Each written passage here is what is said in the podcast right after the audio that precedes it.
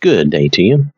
Hope you're having a wonderful day. I want to give you a summary of the gospel.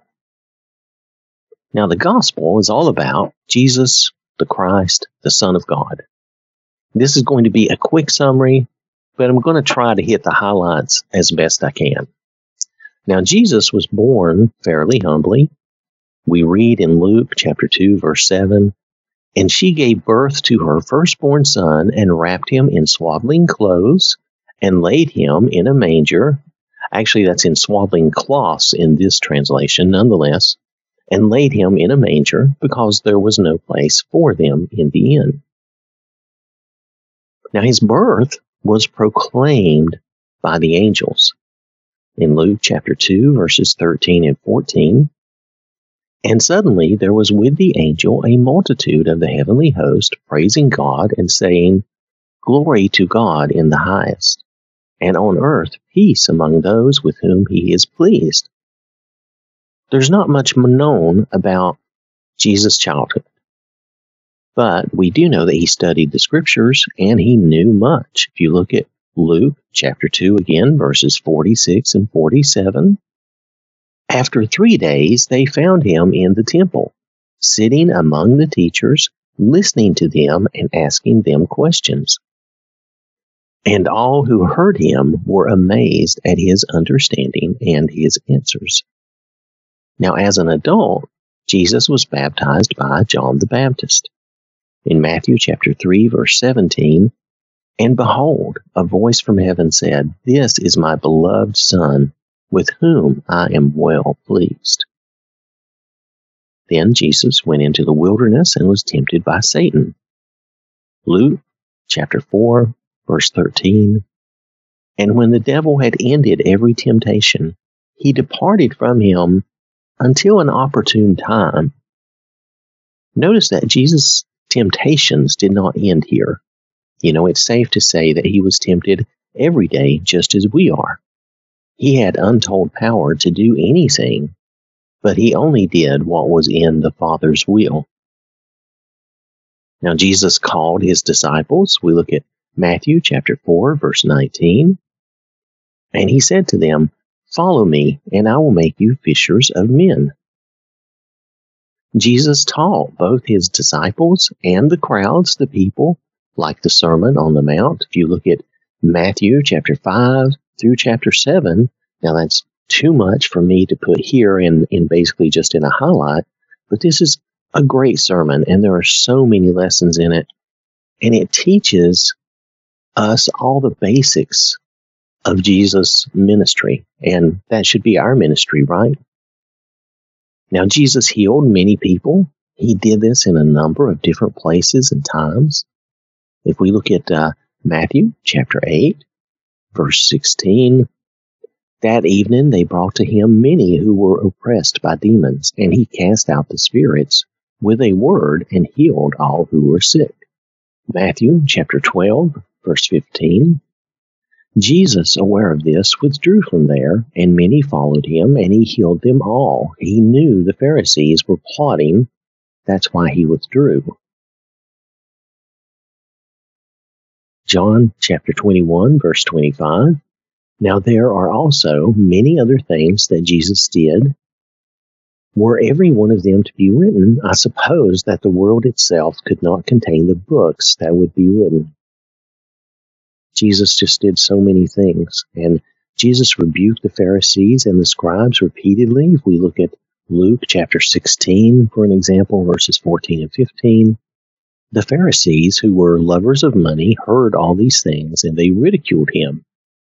And he said to them, You are those who justify yourselves before men, but God knows your hearts. For what is exalted among men is an abomination in the sight of God. Yet some of the Pharisees knew and believed in Jesus. If we look at John chapter 3, verses 1 and 2, this is about Nicodemus. Now there was a man of the Pharisees named Nicodemus, a ruler of the Jews. This man came to Jesus by night and said to him, Rabbi, we know that you are a teacher come from God, for no one can do these signs that you do unless God is with him. Jesus predicted his death and did not prevent it. Peter fussed at him about it, and Jesus rebuked him. If we look at Matthew chapter 16, verse 22, and Peter took him aside and began to rebuke him, saying, Far be it from you, Lord, this shall never happen to you. But we know that Jesus rebuked him for that and told him that that was not, he was not in the Father's will.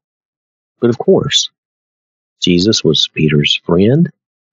Um, he was all of them. He was all of their friend and their uh, teacher as well. And of course, they didn't want anything to happen to him. That's normal for us when we care about someone. Moving on though, Jesus was arrested and went before Pilate. John chapter 18, verse 36. Jesus answered to Pilate, My kingdom is not of this world. If my kingdom were of this world, my servants would have been fighting that I might not be delivered over to the Jews. But my kingdom is not from the world. And then Jesus was crucified and died. John chapter 19, verse 30. When Jesus had received the sour wine, he said, It is finished. And he bowed his head and gave up his spirit. But the real news, the important thing for us today especially, is that Jesus rose again.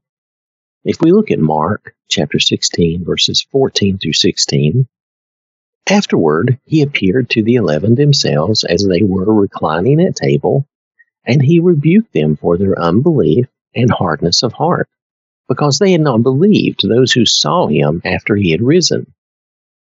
And he said to them, Go into all the world and proclaim the gospel to the whole creation. Whoever believes and is baptized will be saved, but whoever does not believe will be condemned. Now he was witnessed ascending into heaven. Acts chapter 1 verse 9.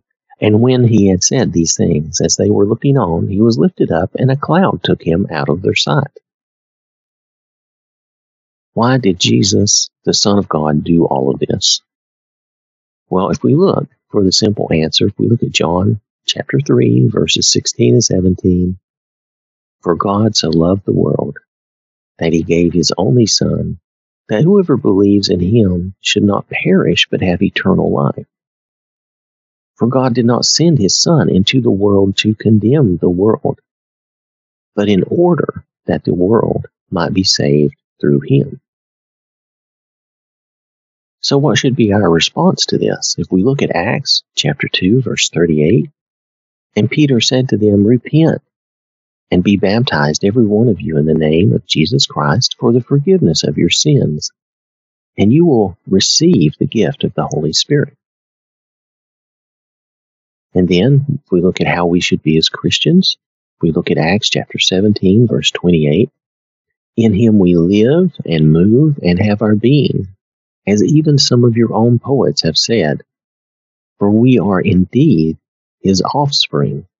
In other words, as Christians, we are the child, children of God.